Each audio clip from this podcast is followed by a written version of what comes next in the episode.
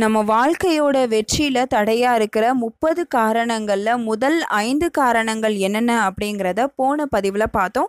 இப்போது அடுத்த ஐந்து காரணங்கள் என்னென்ன அப்படிங்கிறத தெரிஞ்சுக்கலாம். அந்த ஐந்தாவது காரணத்தோட தொடர்ச்சியாக ஆறாவது காரணம் என்ன அப்படின்னா ஆரோக்கியம் இல்லாமல் இருக்கிறது.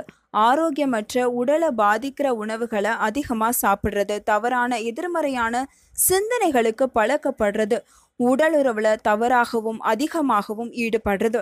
சரியான உடற்பயிற்சி செய்யாமல் இருக்கிறது. இது எல்லாமே நம்ம வெற்றியை பாதிக்கக்கூடிய விஷயம் அப்படிங்கிறத மறந்துடாதீங்க ஏழாவது இளம் வயதில் குற்றம் நிலவிய சூழ்நிலையில இருந்து வளர்ந்து வர்றது.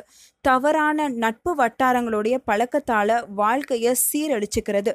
இது எல்லாமே நம்ம வெற்றியை மிக மிக பெரிய கேள்விக்குறியாக மாற்றிடும் வெற்றி அடைகிறோமோ இல்லையோ நம்ம வாழ்க்கையவே தரைமட்ட நிலைக்கு கொண்டு போயிடும் அப்படிங்கிறது தான் உண்மை. எட்டாவது விஷயம் காலதாமதம் செய்கிறது அதாவது நம்ம செய்ய வேண்டிய வேலையை செய்யாமல் காலதாமதப்படுத்திக்கிட்டே போகிறது என்கிட்ட பணம் இல்லை என்கிட்ட ஆட்கள் இல்லை என்கிட்ட பொருள் இல்லை எனக்கு இன்னும் சரியான நேரம் வரல இப்படி பல காரணங்களை சொல்லிக்கிட்டே இருக்கிறது. இது எல்லாம் கிடைச்சாதான் நான் இதை செய்வேன் அப்படின்னு நீங்கள் வெயிட் பண்ணீங்கன்னா லைஃப் லாங் நீங்கள் வெயிட் பண்ணிக்கிட்டே தான் இருக்கணும். சரியான நேரம் அப்படிங்கிறது வராது. நம்ம தான் அதை உருவாக்கணும். இப்போ எந்த இடத்துல நீங்கள் இருக்கீங்களோ அந்த இடத்துல இருந்து நீங்கள் செய்ய வேண்டிய விஷயத்த செய்ய ஆரம்பிங்க. உங்கள் கையில் என்ன விஷயம் இருக்கோ அதை கொண்டு முன்னேறி போங்க.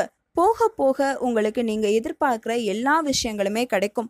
வெற்றியாளர்கள் எல்லாருமே சரியான நேரத்தையோ நிறைய பணத்தையோ வச்சுக்கிட்டு ஜெயிக்கலை. அவங்க கையில் என்ன இருந்ததோ அவங்க எந்த நிலையில் இருந்தாங்களோ அதை கொண்டு தான் முன்னேறி வந்தாங்க அப்படிங்கிறத எப்போவுமே மறந்துடாதீங்க ஒன்பதாவது காரணம் ஒரு விஷயத்த ரொம்ப ஆர்வமாக வேகமாக ஆரம்பிக்கிறது. ஆனால் அதில் ஒரு சின்ன பிரச்சனை வந்தாலோ இல்லை அவமானத்தை சந்திச்சிட்டாலோ உடனே அந்த முயற்சியை கைவிட்டுறது.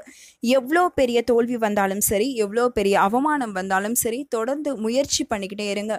விடாமுயற்சி உள்ள ஒருத்தன் திறமையுள்ள ஒருத்தனை விட மேலானவன் அப்படின்னு பல மேதைகள் சொல்லியிருக்காங்க. விடாமுயற்சி உள்ள ஒருத்தரை யாராலையுமே அவ்வளோ சீக்கிரமாக வீழ்த்த முடியாது அப்படிங்கிறத மறந்துடாதீங்க பத்தாவது விஷயம் என்ன அப்படின்னா நம்ம வெற்றிக்கு நம்முடைய முயற்சி நம்பிக்கை கடின உழைப்பு எல்லாமே ரொம்ப ரொம்ப ரொம்ப அவசியமான ஒன்று அதை இங்கே மறுக்கிறதுக்கு இடமே கிடையாது. ஆனால் இதை தாண்டி இன்னொரு முக்கியமான காரணம் இருக்குது நம்மளை சுற்றி இருக்கிறவங்களுடைய ஒத்துழைப்பு அவங்களுடைய அந்த ஒரு சப்போர்ட் இருக்கு இல்லையா? அது ரொம்ப அவசியம். அது நம்ம குடும்பம் சார்ந்தவங்களாக இருக்கலாம் நம்மளுடைய நட்பு வட்டாரமாக இருக்கலாம். ஏன் நம்ம வேலை செய்கிற இடத்துல இருக்கிற நம்ம கூட வேலை பார்க்குறவங்க கூட இருக்கலாம். இவங்க எல்லாமே ஏதோ ஒரு கட்டத்தில் நம்மளுக்கு ஒரு சப்போர்ட் கொடுக்குற நிலையில் நம்ம ஏதாவது ஒரு கட்டத்தில் நிச்சயமாக வருவோம். அந்த நிலையில் நம்மக்கிட்ட ஒரு தவறான எதிர்மறையான ஆளுமை இருந்துச்சு அப்படின்னா நம்ம வாழ்க்கையில் எவ்வளோ திறமை இருந்தாலும் நிச்சயமாக நம்மளால் ஜெயிக்க முடியாது அப்படிங்கிறத மறந்துடாதீங்க உங்கள் வெற்றிக்கு தடையாக இருக்கிற காரணங்களில் இதில் ஏதாவது காரணம் இருக்கா அப்படிங்கிறத அனலைஸ் பண்ணுங்கள் அல்லது வேறு ஒரு காரணம் கூட இருக்கலாம். எதுவாக இருந்தாலும் அதை அனலைஸ் பண்ணி தெரிஞ்சுக்கோங்க. எப்போவுமே தோத்துக்கிட்டே இருக்கும் அப்படின்னு நீங்கள் ஃபீல் பண்ணுறதை விட அதுக்காக டைம் ஸ்பெண்ட் பண்ணி அது என்னன்னு கண்டுபிடிச்சிட்டிங்க அப்படின்னா அந்த பிரச்சனை பெரிய பிரச்சனையாக இருக்காதுல்ல. ஒரு பிரச்சனை பெரிய பிரச்சனையாக எப்போ இருக்குன்னா அந்த பிரச்சனைக்கான காரணம் என்னன்னு தெரிகிற வரைக்கும் தான் அது பெரிய பிரச்சனை. அதை கண்டுபிடிச்சிட்டோன்னா அந்த பிரச்சனையில் பாதி பிரச்சனை சால்வ் ஆயிடுச்சு அப்படின்னு தான் அர்த்தம். மீதி பிரச்சனை பிரச்சனையை ஈஸியாக நம்ம சால்வ் பண்ணிடலாம் அண்ட் இன்னொரு விஷயத்தையும் மறந்துடாதீங்க மனிதனாக பிறந்தால் தவறு செய்கிறது அப்படிங்கிறது ரொம்ப இயல்பான விஷயம்தான்.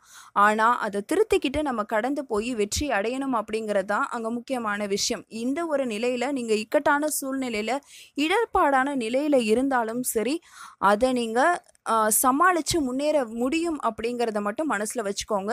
எந்த சூழ்நிலையிலையுமே நம்பிக்கையை கைவிட்றாதீங்க. நன்றி. வணக்கம்.